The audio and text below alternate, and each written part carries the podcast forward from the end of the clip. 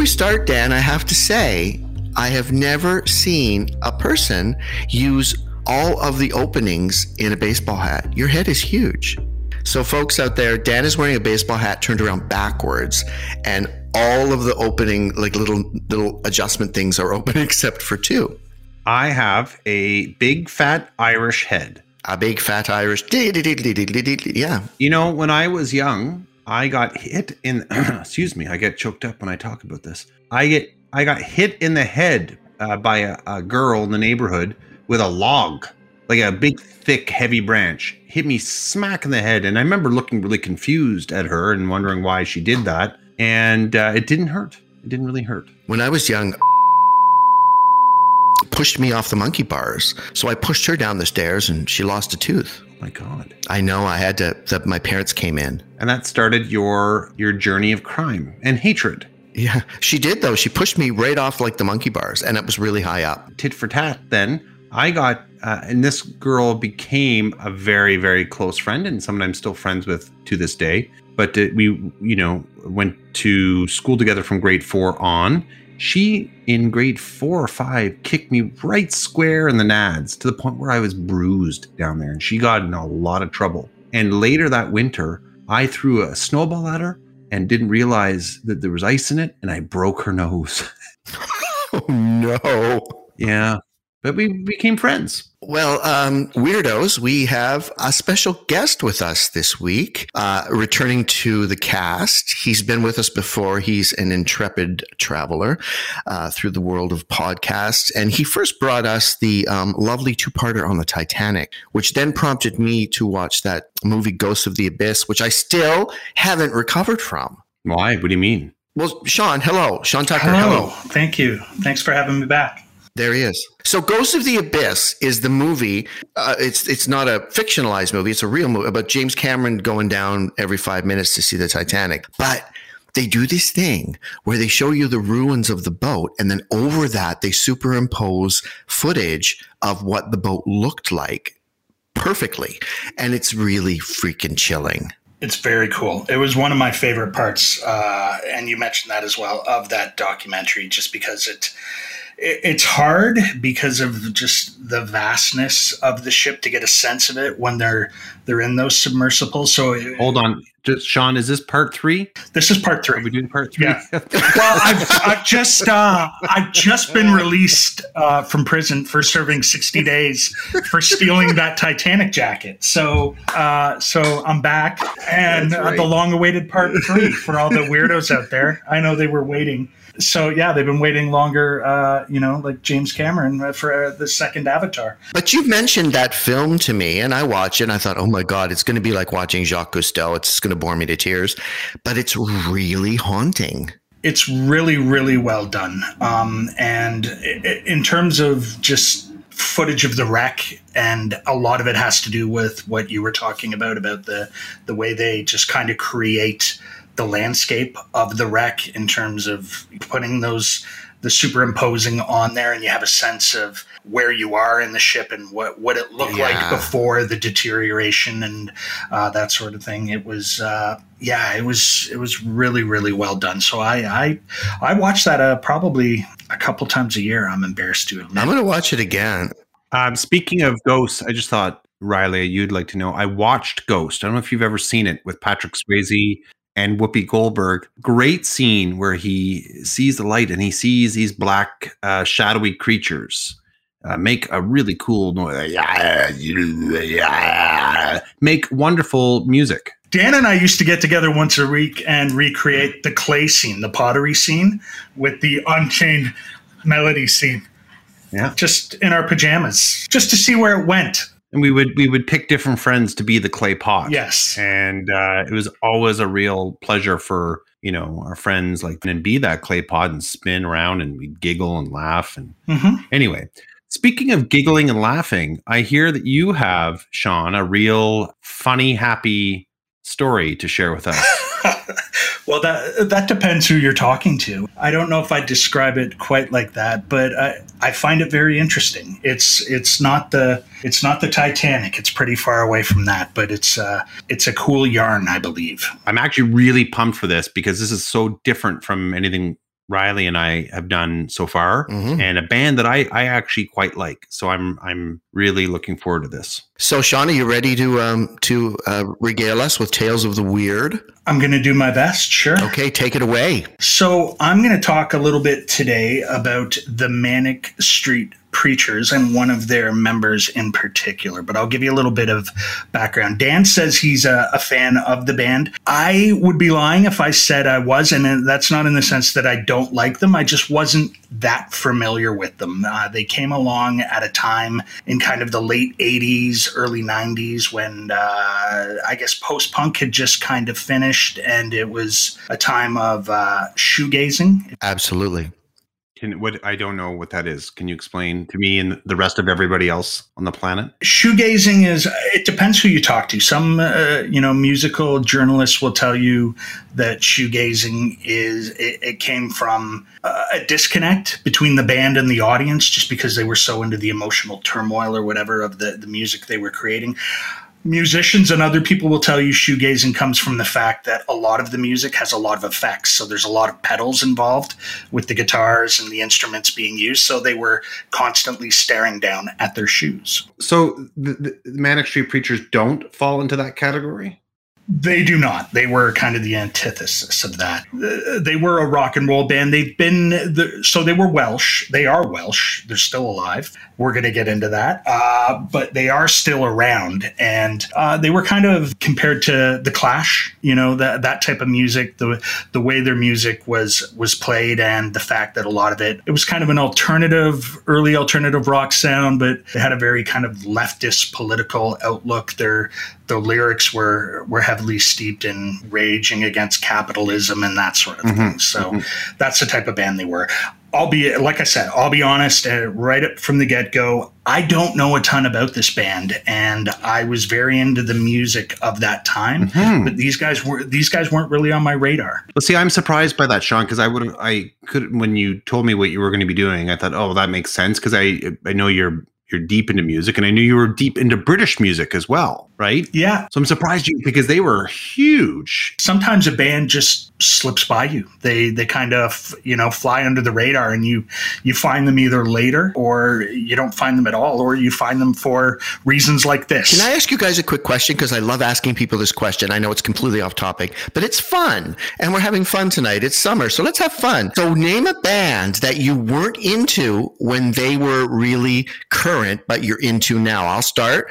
For me, totally Eurythmics. Hated them at the time Oh, and learned to love them. And Annie Lennox is now one of my favorite people. Hated it at, like when Diva came out, hated it, not into it, and now I love Eurythmics and Annie Lennox. Now you go. you go first, Dan. I'm gonna have to think about this. very easy. Tragically hip. Hated them in the 90s through the 2000s. And then it was probably the last 10 years, especially when Gord Downie did The Secret Path. And I started listening to that and got involved with that story through my other work. And then going back and listening to all the back catalog, I really, really, really liked them. And I think it was me being snobby 20 year, 25 years ago that made me not appreciate them uh, versus anything that was actually wrong with their music. Gord Downie was an incredible songwriter. Okay. Sean. Honestly, it would be Joy Division. And I know that sounds weird because I've been into them for quite a while, but I went the opposite way because I I was a fan of New Order first and I didn't really know the history of Joy Division and how New Order became who they were from Joy Division and Ian Curtis and all that. I would say for me that band would be Joy Division because when they originally came, I mean they were done by 1980 and I was like a child, you know, I was like in kindergarten. So, yeah, I became a fan of New Order. And then it was kind of mind blowing to me to find out later, knowing what New Order was and kind of that electronic and the synth and the sampling and that sort of thing, to go back and hear the origins of that. So, originally, I wasn't going to, because you guys have talked about this before, you were working on something and you almost abandoned it or Mhm. something else came and that very much happened as you guys know i was I was looking at two other subjects, which hopefully at some point I will get to do down the road. Mm-hmm. And my son, who is nine, asked me what I was doing, and I told him, and he asked me, "What? Well, why don't you do? You listen to a lot of music podcasts, and you love music. Why don't you do something about music?" And he kind of steered me in this direction. So I have to give you know props or a shout out to to my son. It's crazy during this this lockdown how uh, I don't know Dan about you, but I was always close to my children. But the amount of time I spend with them, like my best friend is nine years old. Yeah, you know what I mean. it's a. I have been yeah. with the you know my wife and two children every day, every day for what is it now? How long? It's been a long over a year. year and three months. Yeah. And it uh, the only time we're not together is when we're sleeping or I'm doing this and I got my first dose of the vaccine today. We're all, all three of us have had a, uh, our first vaccine. Mm-hmm. Yeah, at some point we can maybe actually do this facing each other. That's the goal. So that's what led me to this. So the Manic Street Preachers, a little bit of background. They're a Welsh rock band formed in Blackwood, Wales in 1986. The band consisted of and consists of now James Dean Bradfield, who is uh, is the lead guitarist and lead vocalist, Sean Moore, drums, and then Nicky Wire was originally the bassist, still is, and originally did the lyrics. They are known to their fans. The Tragically Hip is known as the Hip. They're known as the Manics to their friends. And as I said, they play an alternative type rock with themes heavily based in politics and the plight of the common man. and that sort of thing. Uh, early years, they started Bradfield originally, along with Moore, wrote the music. Wire, like I said, Nicky Wire focused on the lyrics. So this is kind of neat. Uh, the name of the band, although this is kind of disputed, but apparently Bradfield, the lead singer, one day was busking in Cardiff and got into an altercation with a homeless man, and it ended with an argument uh, with the homeless man saying to him, "What are you, boy? Some some kind of manic street preacher?" Mm. And that's where the name of the band came from. Yeah, that's interesting. Cool. That's very cool their goal with their music was to uh, revolutionize rock and roll at the time when, like I said, Britain and the UK was was dominated by shoegaze and acid house. Uh, they had a roadie and a, a, driver. They were a band trying to make it, and any band that's tried to make it knows that there's a lot of time spent in vans and playing small gigs and that sort of thing. So their guy was this guy named Richey Edwards, and they liked him so much that eventually they asked him to join the band, and he did on rhythm guitar, and then became the chief lyricist in the band alongside Nicky Wire. Mm. At that time, he was also designing the record sleeves, their artwork. He was doing their press releases, kind of one of those you know know, uh, do it yourself type situations, but they relied on him for a lot in terms of their image and everything. They knew him because his family had lived and he had grown up in Blackwood as well. And that's where he met them at the, the Oakdale Comprehensive School, which is where all four members went. He joined the band and became the fourth member in 1989 and it's abundantly clear that they really liked him for his personality and uh, you know his outlook and the lyrics because musically speaking he was not talented. Uh, his uh, his real contribution was lyrics and design. And again i'm going to draw comparisons a few times throughout this to ian curtis of joy division because ian curtis wasn't known as being you know musically uh, proficient as well. His his strengths really uh, came from the lyrics, and I guess uh, Richey was very uh, very similar in that regard. Like so, not musically talented to the point that he was the rhythm guitarist. He wasn't the singer. He was the lyricist and the rhythm guitarist, but he would mime playing the guitar in early live performances. Wow. And if he wasn't miming, they would basically just turn his amp down. his amp would either not be off or it'd be like on two, mm. as opposed to uh, you know Spinal Tap at eleven. Again, you know they loved having him in the band. He was a huge part of it, and the the image and the overall you know popularity of the band. People loved him, and he said they had two albums. Their third album was called The Holy Bible, and that is their apparently their uh, the album that that everybody knows them. You know, every every band has that one album mm-hmm. uh, if they're popular that uh, you know people refer to, and the holy the Holy Bible was that for the Manic Street Preachers. Now, Nicky Wire was helping out out with some of those, but apparently Richey wrote 80% of the lyrics on that holy uh, that Holy Bible album. And he was very well read. He was very on top of things politically and had a lot of opinions. A journalist just described him and said he was central to the Manics allure and an outsider in his own ensemble. He was he wasn't really a musician he did not get involved in the studio. In fact, James Bradfield, who was the lead guitarist, actually played all the rhythm guitar uh, parts as well. So he never actually played the guitar parts on the, the thing. Just, just, just, just one second. Gord, sorry, man, you're making a ton of noise, and this mic picks up everything.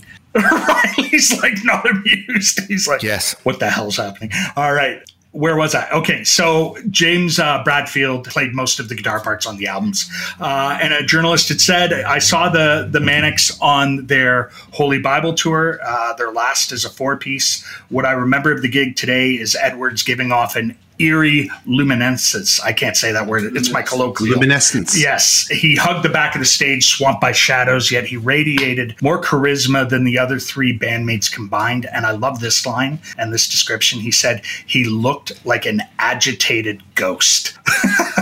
mm. Oh, I love that. Edwards did suffer. It was well known. And he was very, very open and public about the fact that he suffered from severe bouts of depression in his life. And he was open about that in interviews. There's one famous incident, which is known as the For Real incident, where he was being interviewed by a journalist from the NME who basically questioned, I guess, the validity of the band in terms of because they were kind of thought of as a punk band as well. And if you know any punks or anyone who's into punk, the last thing they want is for the you know uh, that to be questioned. So during the interview, Richey took out a razor blade and began carving something into his his arm throughout the entire interview. And it turns out what he was, uh, the interview ended when there was blood gushing all over the carpet uh, backstage. Yeah. yeah, and you could see you could see the pictures online, oh, uh, but he had carved for real into his arm just to prove that he was in fact for real, that he was an actual punk, and it was about the music and not about the fame.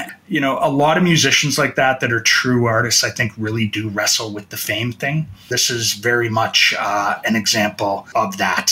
He he really really did wrestle with that. They're they're not there for the fame and money. They're there because of the art and their need to produce that art and that fame and and money can actually be a detriment to their well-being. Exactly. Do you know what though? I've always had this issue with that. I know it's always me being blah blah blah, but I got to say, you know what? Then don't fucking release your shit. That's the difficulty of it is that they needed to be successful so they can continue to do it because then he works at a grocery store for the rest of his life and he's miserable that way too. Like I know one of my favorite musicians, probably neither of you will know who he is, but a guy named Scott Walker didn't want that life and he went and became and he became a, res, a recluse and sure. he d- just did art on his own terms because he didn't want that life. He had been a teenage pop star mm-hmm. and he, he, you know, the sun ain't going to shine anymore. That's them he just like no i don't want this i don't need all this fame and wealth and stuff i just want to make art and so it like just don't be that that size of an artist. Don't don't pursue that path. I just find that always just rubs me a bit the wrong way you know? Oh fame is so painful. Well you have a choice. So Yes, after the incident, the for real incident where he uh, obviously self harmed and mutilated himself, he was suffering quite a bit mentally at that point with depression, uh, insomnia. He was quite thin at that point. There was, you know, rumors that he had battled anorexia or some sort of dis- uh, eating disorder, uh, and was at that point using alcohol was the only way he could sleep. So before the release of the third album, The Holy Bible in '94, he checked into Whitchurch Hospital and then the Priory. And I've the Priory is a name I've heard. I don't know if you know it, but it's it's a well-known uh, mental hospital in the United Kingdom, which also has a rehab. But it's where a lot of famous people from Britain, if they're trying to dry out or beat drugs, uh, you know, that's where they end up. So I've heard that name quite a bit. And once he went into the Priory, the band had booked gigs at the Reading Festival and T in the Park, which is a big Scottish festival, and he was not able to appear with them. So they appeared as a three piece. And you'll see this kind of as a running theme throughout this story is the band really, because they were friends, really did truly love him. Uh, and they used the money they made from those gigs to pay for his rehab. I thought that was quite sweet. It's very generous. Yeah, very, very generous. Um, I thought that was really, really cool. And we'll talk a little bit more about how uh, loyal and uh, faithful they were to him throughout the years. But that was the first time where I was like, oh man, that's that's pretty cool. So that all leads up to uh, he was in there in 1994. Brings us to any band, if they're big in the United Kingdom, their main goal is they want to break in the United States. Everybody wants to break in the United States. Dan talked about the Tragically Hip. The Tragically Hip were never popular in the United States, and people point to the the failed. Although I didn't think it was a failure, I thought it was a very good uh, performance on Saturday Night Live, where they played two new songs, but they just they never broke in the states. So, the Manic Street Preachers were at that point where they were having enough success in the United Kingdom that they thought it was time to try their hand. And they had a promotional tour with Bradfield, the lead singer, and Richey booked to go in the United States for the Holy Bible. It was a promotional. You know what's really interesting? I just want to interject. There is I'm, I'm making this podcast longer, and I feel bad, but I got to say this because I'm a music lover. It's funny you bring that up because I've read biographies and stuff of so many of my favorite artists, like Soft Cell, like uh, Boy George, like all the bands that I love from that era. That basically their sound was destroyed by record company pressure to break big in the US. Oh, oh, the biggest of all was Simple Minds. They compromised their sound tremendously so they could get a top 40 presence in the US. OMD, the same thing with that horrible song If You Leave from Pretty in Pink. I love that song. It's a shit song. It doesn't represent the band at all. It doesn't. It doesn't. I'm OMD is like my second favorite band, and that is not them. And it's funny. So many like Alive and Kicking is not Simple Minds.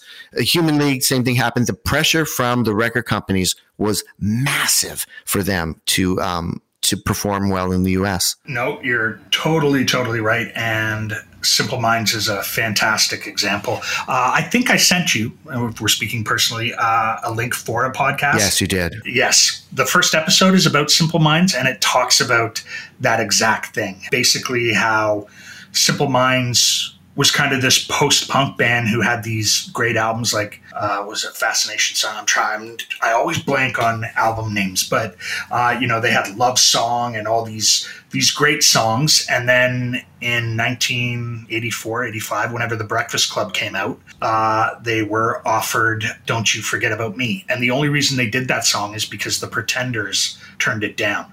I had no idea and a lot of hardcore Simple Mind fans will point to that being exactly what Riley was talking about. Their kind of their introduction to the United States. A lot of the, the US didn't know them until that song. And people love that song and it's a mm-hmm. stadium song I and it, it gets it. a huge thing. But die hard Simple Minds fans cannot stand that song and this you know the subsequent stuff after that which was you know like riley said alive and kicking and you know those albums. So they really think don't you forget about me was the death of simple minds. Okay so yes they were about to take that leap over to the united states uh, manic street preachers to promote the holy bible.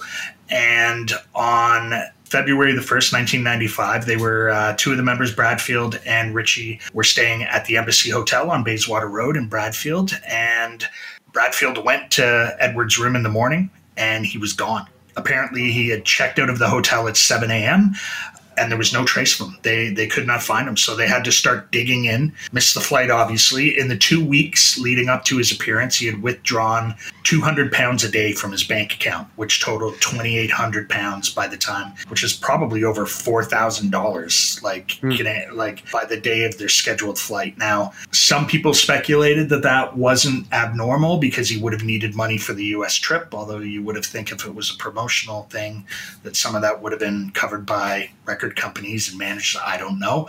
I've never been on a promotional tour of the United States, but it was also mentioned that he had ordered and this is what we were talking about earlier a new desk for his his flat or his apartment in Cardiff.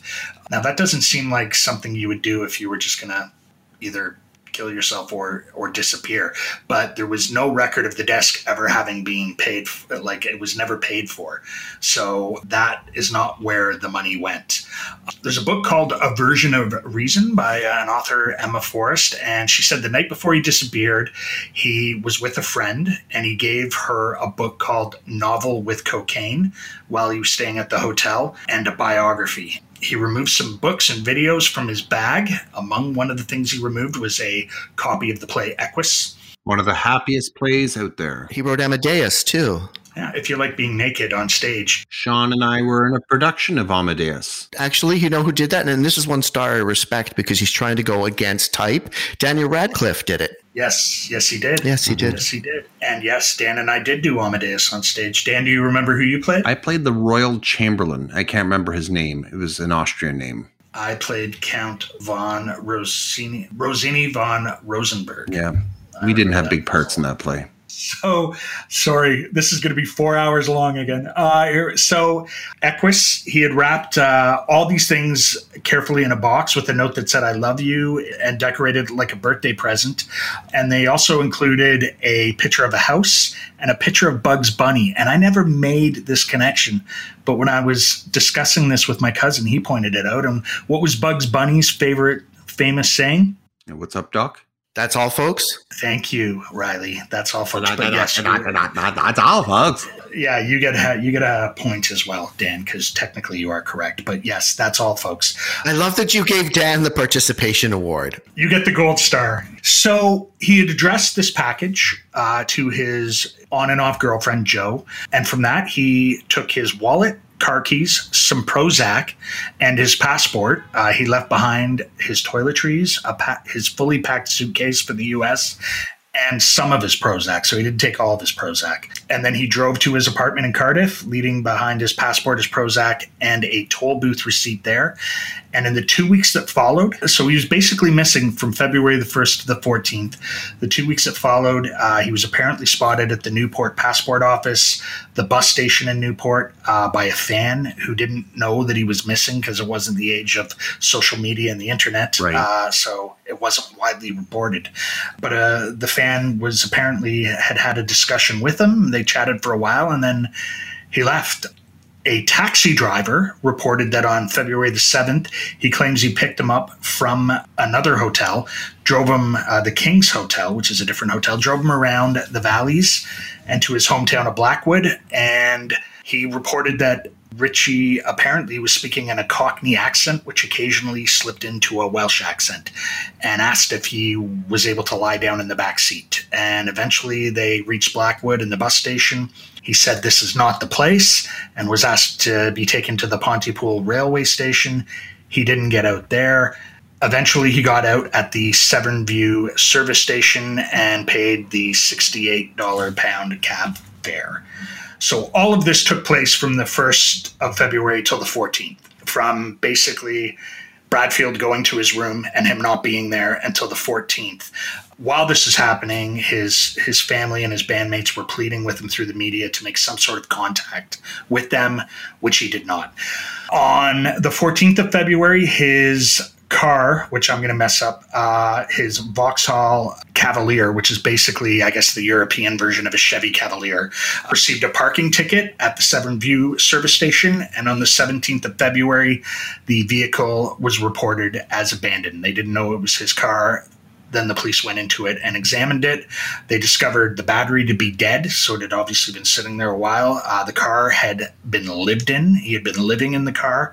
There were photos he had taken of his family in the days Oh prior God. leading up. To, and a lot of people speculate that because of the gas station's proximity to the this I'm probably mispronouncing it, but it's the Severn Bridge, which is the big bridge uh, in in Wales that connects it. It was a known suicide site, which a lot of bridges are, obviously. And I've looked at the bridge online. It doesn't look at all like I thought it was. It, it basically looks like a smaller version of you heard that of the. Uh, Is, is your is your cousin purging? Like, what was that?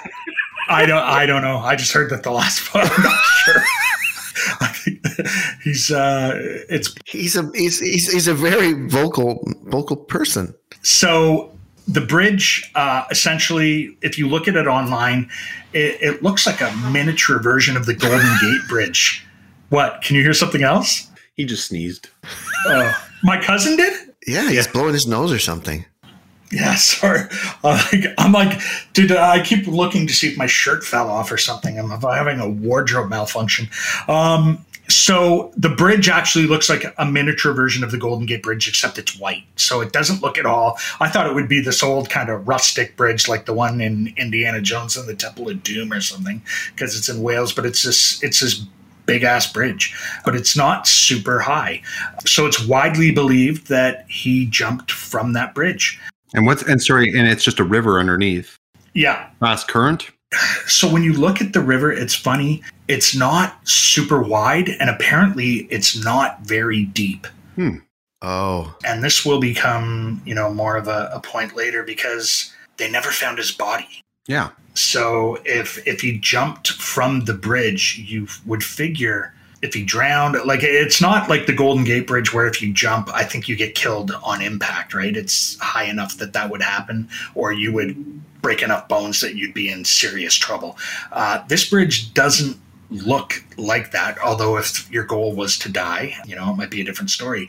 That being said, people who knew him and his family have maintained and said that he was never the type to contemplate suicide. And he himself was quoted in 1994 and said, In terms of the S word, that does not even enter my mind, and it never has done in terms of an attempt, because I am stronger than that. Uh, I might be a weak person, but I can take pain that's a very strong sentiment, like a very strong statement to make, uh, especially considering he disappeared a year later. Did he suffer a psychotic break? So we'll get to theories, and that uh, there's some interesting things coming up. But he was he was having issues, obviously mentally, because he had just gotten out of rehab or you know the priory. So he was having issues with alcohol, was self harming and self mutilating, uh, and he was dealing with an eating disorder. So that would mess you up. The, the main thing that is bizarre that makes me kind of go, I don't know if this is a suicide, is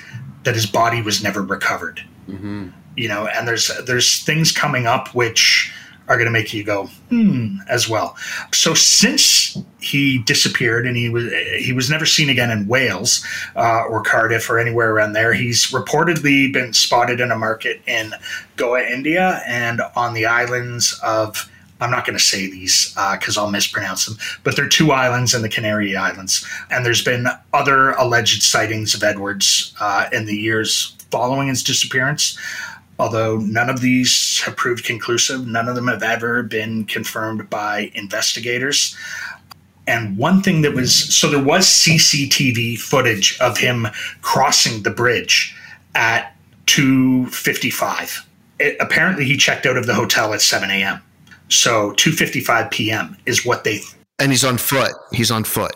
Yeah, what they thought for years because those CCTV footages, a lot of them, it's hard to tell who the person is or even what time of day it is. Mm-hmm. 23 years. This is how piss poor the investigation into his disappearance was.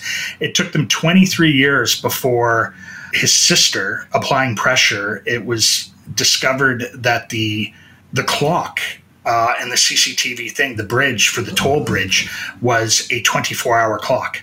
So two o'clock would have been 255 would have been 1455. Right. So it was only 23 years after the fact that they realized that wait, he was cross he was crossing that bridge at 2:55 a.m. Oh, okay. They couldn't tell that it was nighttime. Yeah, I was just going to say that apparently not. Apparently, it was very tough to discover. And mm. like I said, the investigation was so shitty that it took them 23 years to even figure out that the clock was a 24 hour clock. You know, uh, it's said that the, the investigation was far from satisfactory. Uh, one author, Simon Price, uh, asserts that police may not have taken Edward's mental state into account when prioritizing his disappearance and uh, his sister has been very, very vocal. You know, it took them two years to analyze the CCT. He had been Jeez. he had been missing for two years before they even looked at the footage, and 23 years before they wow. figured out. Well, that, that's weird in wow, itself. Yeah, uh, wrong time of day. But there so. was no um, there was no evidence of any wrongdoing, right? Well, no. I mean, other than Well, there's no body. uh, there was no body. So they wouldn't amp it up if they didn't think it was a crime. Well, they clearly did not. Uh, so no, I guess they had no motive or no uh, cause to believe that that it was uh, you know a homicide or anything other than a suicide. But you know the family was quite insistent upon the fact that you know as you would be uh, that they they wanted to know what happened to their their son and their brother. Very very close to his family. His family had the option of declaring him legally dead uh, as of 2002, so seven years after the fact and onwards, and they chose not to for for many years and kept the case open as a as a missing person until 2008 when they finally officially allowed him to be presumed dead just because they had to take care of things financially and stuff with his estate. Right? So once that happened they uh, they did get control of his estate and the file was closed so we'll jump to 2009 for a bit. I'm just going to close this stuff up and then we're going to talk about uh, some theories and some interesting information. Uh, 2009, so this would be 14 years after he disappeared, the Manic Street Preachers released uh, an album called Journal for Plague Lovers, which is an album of material where all the lyrics were written by uh, Richey. And the songs on the album all deal with mental illness, confusion, religion, there's the final track on the uh, the the album is called William's Last Words. I don't know the song. Now, having listened to it, they think it was sort of a goodbye from Richey. But uh, the fact that they put together again, they paid for his rehab. They put together 14 years after the fact an album that is just full of his lyrics. It's all his lyrics. To me, is is pretty special. It's clear that they really uh, they really loved him, and they asked uh, Bradfield about the album, and he said it was an attempt to finally secure the legacy of their former member. And the result was that during the recording process, it was as close to feeling his presence since his disappearance. And there was a sense of responsibility to do his words justice. And that was a, a part of the whole thing of letting enough time lapse. Once we actually got into the studio, it almost felt as if we were a band as close to him being in the room as possible. You I want to say something here. Um, Sure. of course, that's what I do. One of my favorite examples of that, you're just talking about going back and looking at Joy Division, because it wasn't as, as long a time required for this, but one of the greatest examples of that ever in the history of music would have been everybody who went back and took that second look at Bowie's Blackstar album, mm. because Blackstar was first released when he was alive. And then when they realized that he had, he died, everybody went back and revisited Blackstar, looking at it through the lens of this was written by someone as a posthumous letter to the world. And I mean, Lazarus, if you look at the lyrics, there's a song called Lazarus and it's basically about his career and what he's saying about his career. And it's just such a fucking genius album. It's a difficult album to listen to. Oh, it's incredibly difficult. Right. And not not because it's bad, but because it's so if you know the story behind it, like you're mentioning, right? That he knew he was dying when he wrote it. He knew exactly what was happening. Yeah, he talks about being on so much medication, is you know, and just everything he's going through, mm-hmm. and it's just it's a, it's a genius thing. And when you go and, and look at it as a letter to the world of a dying man, it's just wow. So I know we're going off on a tangent again. With that album too, did he not do a video for Lazarus? And and Blackstar, And yeah, Blackstar, and, he and he's completely. He looks like an emaciated old man, Yeah. and the he's wearing a blindfold, and the eyes are buttons that are sewn on. Yeah. It- It's it's always tough when you see that stuff. I remember the uh, if you ever watched the videos of of Freddie Mercury, the last public appearance with him uh, uh, in Queen. I think they won a Brit Award, or it was they won an award, and it was the last time anybody ever saw him in public. And it was just you see him, and it's just heartbreaking. And and read the lyrics of "The Show Must Go On," which is from their last album. the making of that video and just what it even took to for him to get through because as Dan said it was very much like Bowie where he, he knew mm-hmm. he knew he was you know he, he didn't have a lot of time left See, I have so many arguments with people about why I'm such a bitch about music and like why I disqualify shit like Taylor Swift and all that nonsense on the radio. That's why. Because I listened, I've listened to such great, important musicians like who had a real point of view and something really important to say other than songs about relationships that I just can't listen to that kind of music and be in any way satisfied. Like Aqua. yeah, well, yes, or any stupid pop band. I just can't listen Oh, to that okay. shit and feel any sense of satisfaction or anything. I just feel like, oh, you made some money. Good for fucking you. Anyway, I'm off my box now. Continue, Sean. Yeah, I think you know it's. Uh, per, I mean, she may have things to say to a different generation. You know, I can understand, uh, but I understand your point. Stop being nice, Sean. Just tell him he's an idiot and shut his pie hole. Like I could see where Taylor Swift might have something to say to you know my uh, child who was like twelve at the time, and and that's not to demean her in any way, uh, but it just uh, And Dan, let me just say to you, I'm 50 fucking eight years old, so I can only shut my pie hole halfway now anyway. Nice. Love it. As I was reading that quote, Bradfield, one last thing he said is, I thought he was being a bit more uh, vicarious about it than about it all than he was. I didn't assume it was all about him. It was a very nihilistic album infused with intent and ideas and observations. We did see a lot of dark introspection there, and he was looking outwards as well.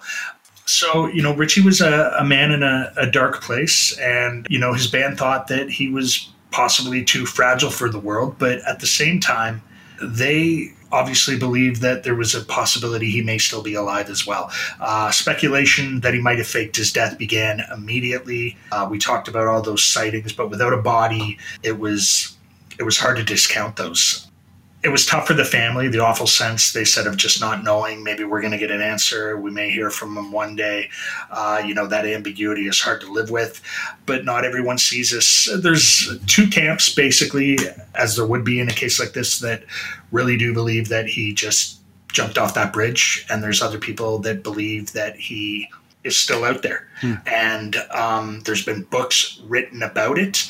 One of them that came out last year is is quite interesting. Some of the theories in there. One of the things that's interesting about it is the forward for that book was written by uh, Richey Edwards' sister Rachel because she believed in a lot of these theories, and there's evidence in there that really does kind of point you towards I don't know that he did kill himself. Uh, It's just too much of a, a coincidence or fascination. Uh, he had members of his family who had similarly disappeared and isolated themselves from their residence, uh, from their relatives. Sorry, uh, he extensive library of books, which many of them dealt with uh, disappearance or a life in exile. Growing fascination with writers and characters in exiles. Uh, Arthur, I should know this, Rimbaud, right? Arthur Rimbaud, the devil poet, the poet from hell. Yes. I studied him. It, it, oh, his stuff's really sexual and dark. Like you. Exactly. Yeah, exactly. And J.D. Salinger, who we all know, Catcher in the Rye. Um, there was also a theory that he had undiagnosed Asperger's. One uh, trait of that can be shutting out the world as a way of coping. There's a mailman who got in touch with with Rachel uh, Edwards and said that he had seen uh, Richey that day on the bridge and had talked to him and actually reported that he was unwell to the the person that was in charge of the toll and apparently that information was never logged. There's also a woman that was apparently in his hotel room the night before named Vivian, and everybody's been trying to locate this woman for years. Uh, he tried to give her his passport, apparently. Uh, I don't know how anyone would know that. It just talks about this woman a lot. I could find a lot of information on her, but I'm not sure exactly how this information has been passed along because nobody can find her. But he had an aunt, his great aunt Bessie. We all have a great aunt Bessie. I don't. I don't. Yeah, that was a stupid comment, Sean. Jesus, fuck. I, I'm embarrassed for you, man. I don't have an aunt Bessie either. I don't know why. Like, isn't Bessie the name of a cow usually, right? Yes, by great by all of us, I meant none of us. Sorry, my brain just went to a different place there. Uh, anyways, he had an aunt who uh, had shunned everybody in the family and stayed in her childhood home for 80 years, living as a hermit. He had an uncle named Shane who had immigrated to America in the early 60s and became a professor at the University of Austin. Cut off all contact with the family, was off the grid. They didn't know what he was doing, what he was up to, and that, uh, yeah, there was he constantly referred to The Catcher in the Rye. He loved that book and he loved J.D. Salinger. And J.D. Salinger, obviously famed for a life of isolation and essentially a self imposed exile. And he's also a prick. You had to run in with him at a Simple Minds concert.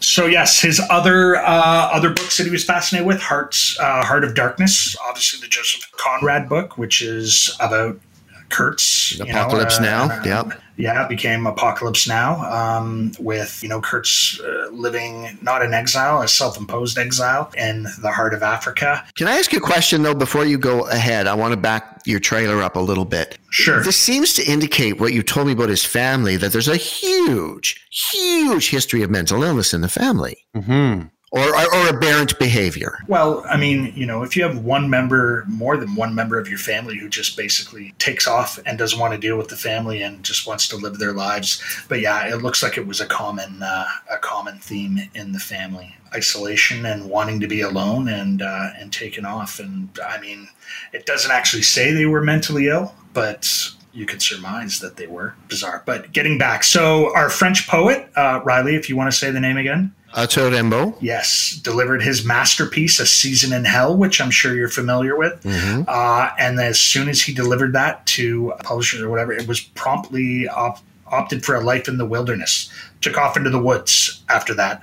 Here's something very, very interesting because when I heard this story originally, this is what popped into my head. And then when I read this, I was like, well, that makes sense, but also at the same time, no way. One of his favorite films was the 1983 film Eddie and the Cruisers, which told the story of a 1960s. Do you know this movie? Yes. I remember it. Riley, of course, The Dark Side. We all know that famous song on The Dark Side, Yeah. right? So it's the story of a 1960s rock and roll band. Its lead singer, who's a lyrical genius, Eddie Wilson, vanishes after a dispute with his record label over the band's second album. The name of the album is A Season in Hell. And it's about a journalist who's played by Ellen Barkin following uh, the band. And he essentially faked his death. And you see that, spoiler alert for anybody who hasn't seen the movie, you find that out. Yes, so the, that movie, he loved that movie. One of his favorite television shows was an old television show called The Fall and Rise of Reginald Perrin, which was a black comedy about uh, the title character who had faked his own death. Most of the authors that he was reading at the time uh, were all he. It's weird because he had books that weren't even about primarily about disappearance or exile or stuff. They found books in his library and they would take them out and he had like earmarked the pages, you know, and or highlighted stuff as they were going through the books. So he was obsessed with the theme of disappearing. Yes, what I was going to say is, yeah, in those books, if the book wasn't about that, if you flipped through it, you would find a passage that he had found in, and it would be about disappearing. Exactly. Hmm. I, I think that's what he did then, right? It's, you know, it's, I, I mean, I've read so many, there's theories I'm not even talking about, and I'll give you an example that are so bizarre that you're just like, what? Where somebody said they thought they had mapped his whereabouts enough that they were convinced that he had died in the 2004 tsunami in Thailand. Okay. You know, like they were convinced that he was there and that he had perished uh, during. So there's a lot of stuff like you know. Yeah, but how does he get out of the UK uh, unless he's like some sort of mastermind who has alternate passports? How does he get out of the UK undetected? You can get out of the UK really easily. Well, how does he get out of Europe? At some point, he needs a passport to get to Thailand. I mean, it's not. e- I bet you not- can get. I bet two hundred pounds will get you into Thailand from where?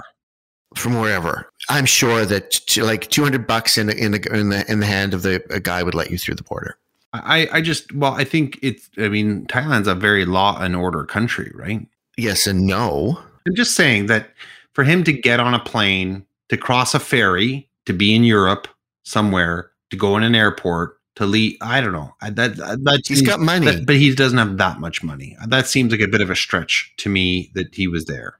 I don't know. I no, I totally agree. Which is why I was only bringing it up as an Yeah, yeah, example of yeah. like ideas that sound preposterous. You know, Yeah, that sure. are, people are just grasping at straws.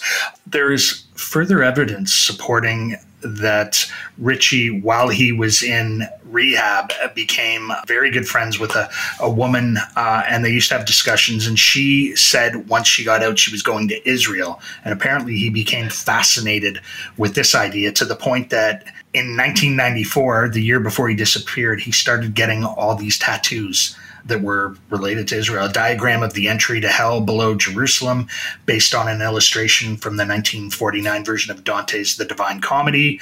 And he always kind of made a point. There was photographs taken of him in the last year. and he made a point of showcasing or highlighting these tattoos. So a lot of people have speculated that perhaps this was him trying to leave clues or you know alert people to the fact. Uh, if you look back at it, it's maybe it was just a coincidence or not. But I, I would um, say that the the suicide on that bridge doesn't make sense to me because there a body or the remains of a body would have been found by now.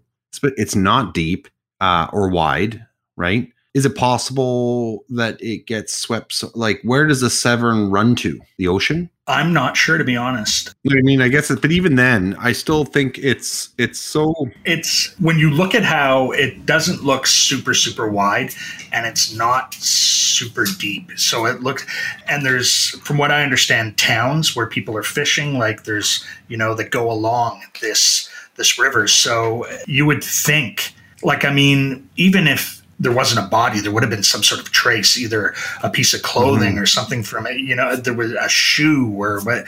There was nothing. There's like no sign of him uh, at all. Yeah, he he basically disappeared off the face of the earth. So he's either he either did kill himself or he's as with Andy Kaufman and Elvis right now, Yeah. uh, living uh, another life. But I'll just tell you because I, I know I'm running along here, so I'll uh, I'll just tell you uh, a couple of things and I'll wrap it up and we can talk a little bit about it. But to this day, his parents did end up passing away, so he only has his his sister is the only one who's still uh, alive, and she still to this day maintains that he could be alive, and she eh, and wants to know what happened to her her brother if he did kill himself. You know, she wants to know where he is and what happened, and she just hasn't had that closure. You know that uh, that people need in the grieving process. But in a statement, uh, you know the Metropolitan Police to this day say Richey Edwards is still listed as a missing person. The case remains open, and we're welcome uh, to any information the public have to support our with our inquiries. Both parents passed away. His sister uh, is still alive. I mean, the the group is still playing. They're still going. They're still playing festivals. They're still recording. Uh, they never really relied on him in a musical sense, so they kept going. After he passed away, or sorry, after he, he disappeared, they became Britpop stars uh, with the album "Everything Must Go." Wire, Nick Wire, uh, took over as the uh, the chief lyricist, um, and they became more a poppy Yeah. type, Britpop type. Uh, I'm looking at them right now. They have kind of a Marc Bolan T Rex look. Yeah, it's funny because it, it like any group, I guess you could say this about, but if you look at them in stages, you look at early them compared to, you know, as they go along, you can definitely see the influence he had in terms of their image and how that image kind of changed when he was no longer around. Wire, who is now the uh, the chief lyricist of the group, had this to say. He said, "I understand why Richey would be regarded as a bit of a cult figure. He was one of my oldest friends. We played football together as seven year olds. However, I was never really upset that people latched onto him afterwards. That's what happens in rock and roll. As kids, I'm sure we felt the same about Jim Morrison and Ian Curtis. Rock stars who die young have always seemed glamorous. So that's as close as they've come to really acknowledging uh, that he may be dead. But uh, this is something, two things that I don't know if this says they think he's still alive or it's a sentimental thing or they're just good people. But I thought both of these were pretty pretty cool and you know a little tug at the heart. The band still play pays a quarter of their earnings into an account for Richey Cool. even though they're a three piece. And they still, at every gig, place a microphone stand and keep a place on stage for Richey in the event that one day he returns. Oh, That's awesome. One of the things that they're quite famous for, one of their big songs, is Suicide is Painless. Riley, I'm sure you know what that's, or Dan may know, know. what that's better known as. Suicide is Painless. Theme song from MASH. yeah. Exactly. So they did a they did a cover of that, uh, and he's prominently featured in that video. And you look at him there, and he's kind of this, you know, good looking, uh, you know, the hair, and he looks like a rock star, you know. Um, and then you look at pictures of him right before he died, and he was very, very thin. He almost he almost like sunken cheeks and that sort of. He almost looked like a different person And I mean, he was. I guess he would still. He just looks different if you look at the pictures uh, closer to when he when he disappeared. But that's my story about uh, the Manic Street Preachers and Richey Edwards. And that's very different than what we normally do. So cool. Yeah. Yeah, we uh, we that's we never really do things like that. So that's good. So you brought you brought a new flavor to the restaurant. I try to. I mean, I think the Titanic thing was a little different too because it was a well-known story, but kind of approached it from a different. Well, I didn't know there was anything weird about the Titanic. Like any, I just thought, oh, you know, hey, boom, sink, done. Yeah, well, a lot of not a lot of people do, which is uh, you know, but there is, which is why I thought, hey, this would be fun. And this was, uh, you know, like my son said, uh, yeah, I don't think you guys have really done anything in terms of musical. I know you've kind of touched upon, not really. Well, the mostly harmless was kind of a an unsolved person. He wasn't really missing; they just didn't know who he was. Yeah, and his strange life. Yeah. But in terms of missing, uh, I'm sure this won't be the the last missing person. Uh, No, some of them are discussed. amazing. Hey, when you did the Titanic, did you mention that nurse that had been on all three boats? Yeah, I talked Violet Jessop. I talked about her. I just a saw lot. something Yeah. about her on the internet, and I'm like, hmm, yes. Yes. Speaking of which, did you gentlemen hear about the uh, bottle that washed up on the, Yes. the shores Yes. of the Bay of Fundy, which they think may have been? They're, I guess, analyzing it now to see if it was actually. Uh, From the Titanic. Yeah. yeah, It could be, or they're saying it might be a hoax as well. I don't know. I mean, I saw a picture of it. I don't know anything about how paper ages in. What you is know, that noise? Is the vortex to hell opening in somebody's? What is that? I am in an apartment that's very close to streetcars. Um, so there we go. Well, that's I think good. I think we've covered that topic. So okay, well let's let's just go through the three of us, and then we're done. What camp do I fall into? I think he escaped somewhere. Dan, I think I agree. I'm with you on that as well. Sean, You know, I wasn't sure at first, but uh, the more I dove into it and researched it, there's just the lack of a body and how fascinated he was with disappearances. Mm-hmm. I would say I have to fall into the same camp where I I think there's a possibility he may. I don't know if he's still out there, but I don't think he died that day on the and bridge. good for him if he wanted a little more peaceful life and wanted to. And like we said, it was bred in the bone. I just did a, a sentence fragment, so I'm guilty too. So it's but bred in the bone. There's a whole history of that behavior in his family. There was also Yeah. obviously some kind of antisocial disorder, a mental disorder. So you know, and if he needed to be somewhere else, good for him, Yeah, I guess. yeah, yeah. Okay, well, Dan, Mr. Dan, Dan the Yeah. the magnificent. Do you have business?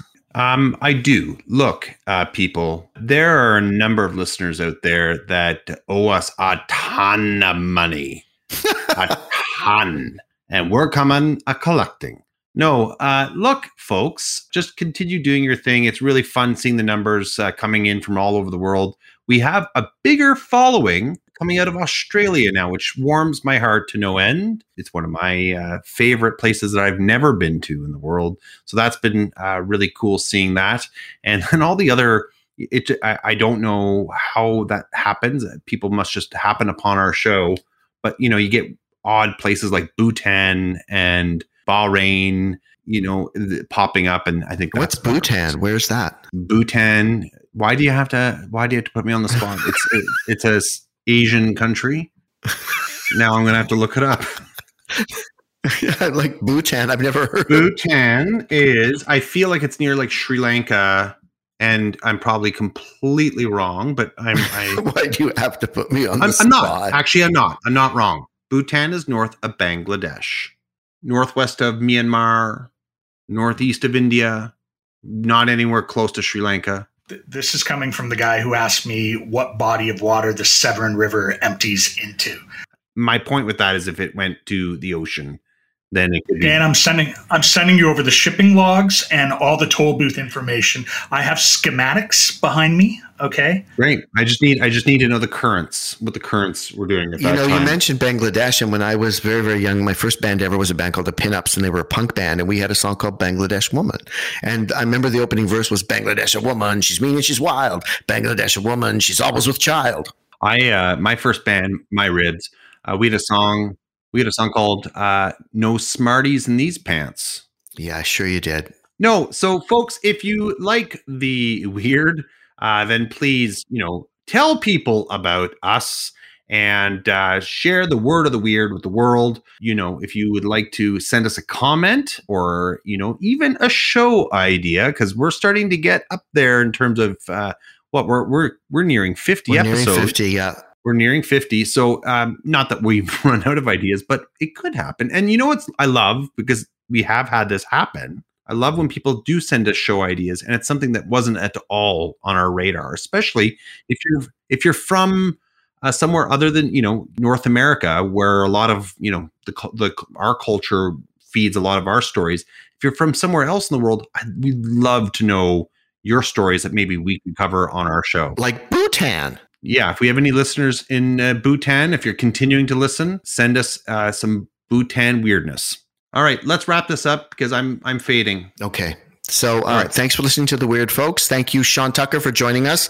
He'll also be with us for the next couple of episodes just to add some color because we're celebrating the end of our first year, and uh, yeah, and then he'll be joining us periodically throughout the year just to uh, just to throw some stories our way. So, thanks tonight, Sean, for that wonderful story, and uh, that's all I have. So, good night, Sean. Good night, Good Dan. Good night, everybody. We'll see you soon. Bye. That's all, folks.